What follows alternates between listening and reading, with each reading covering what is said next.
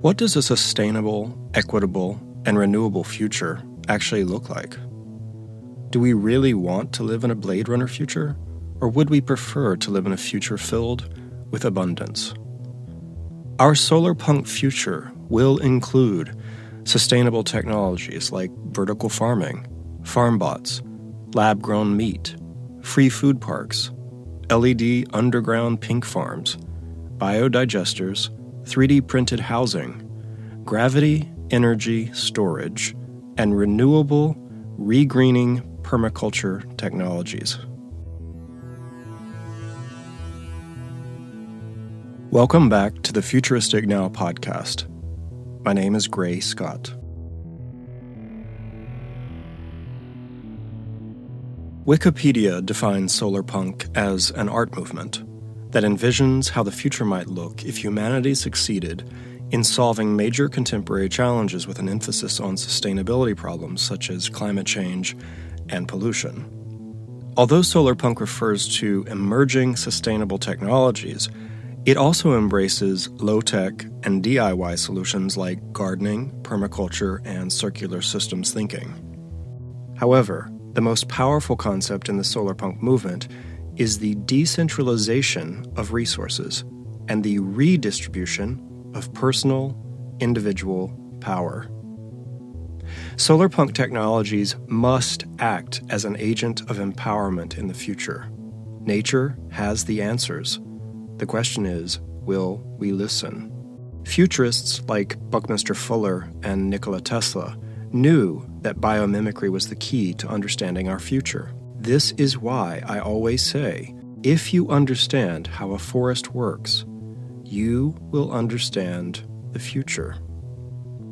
Solarpunk technologies may act as a map or a guide to help humanity survive the catastrophic inequalities of the coming climate crisis.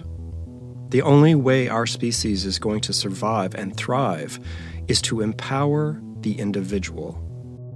Corporate and industrial supply chains will be irrelevant and ineffective in a future filled with superstorms, massive wildfires, and extreme temperatures that will trigger drought and crop failures beyond our wildest dystopian imagination.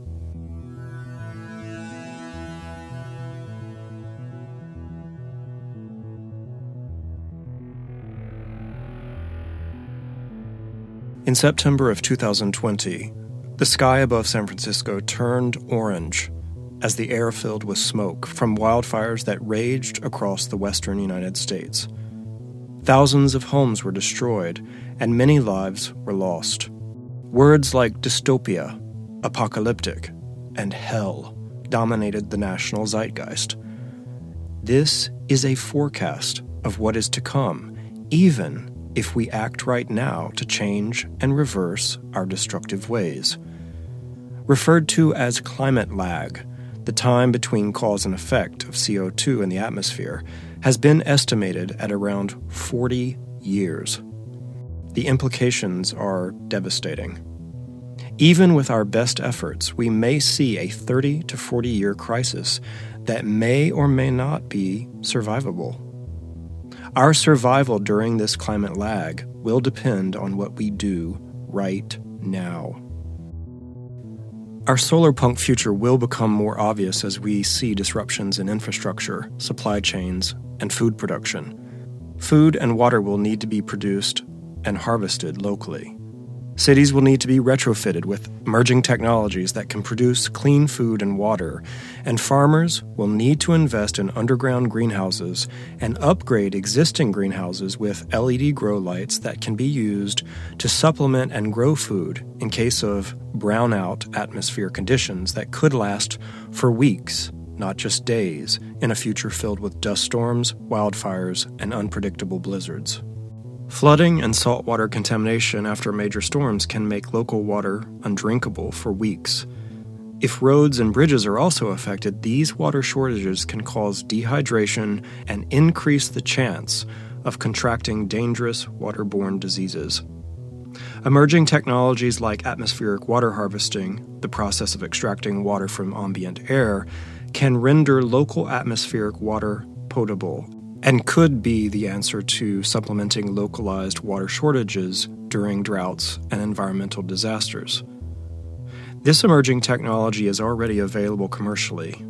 According to an article written on January 7th by Jeremy Kaplan for Digital Trends, a company called Exeris has created an atmospheric water harvesting generator called the AquaTap that could start shipping in late 2021.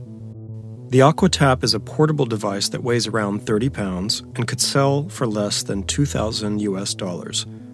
The device can run off of solar power and requires very little energy.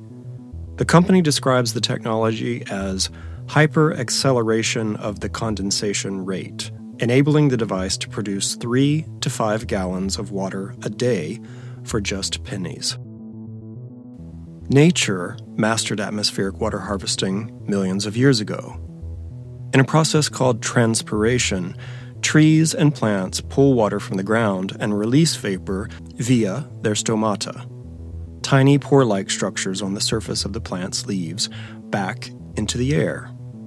This circular process of transpiration should be used as a guide in future biomimetic technological applications. As I said before, we need to understand the forest.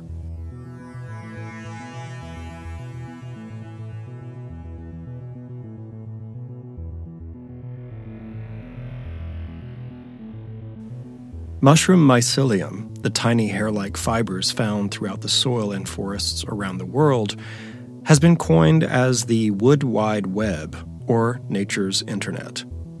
We now know that mycelium is responsible for moving water, nutrient, and chemical information from tree to tree and plant to plant that are sometimes separated by long distances. I believe this wood wide web structure is a fractal system that is embedded in our collective unconscious. The mycelium structures and the way they move nutrient and information around is almost indistinguishable from our current worldwide web. Our cosmos truly is a geometric fractal system. In episode one of the Futuristic Now podcast, I stated that we are nature and nature is technological. It's something that I've said many times, and the solar punk movement and the technologies that we create within this movement will reflect this idea at the quantum level. It is in our DNA to produce biomimetic technologies.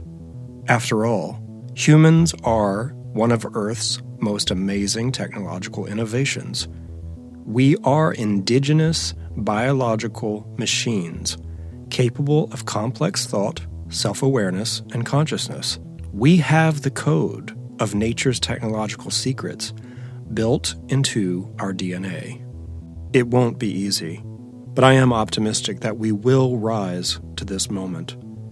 We are a resilient and resourceful species. We have an amazing capacity for empathy and kindness.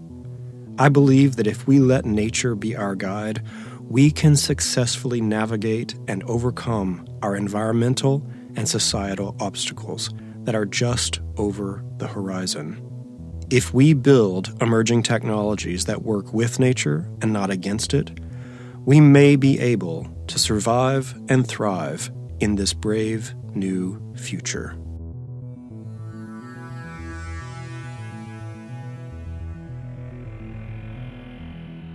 Thank you for listening to this episode of Futuristic Now.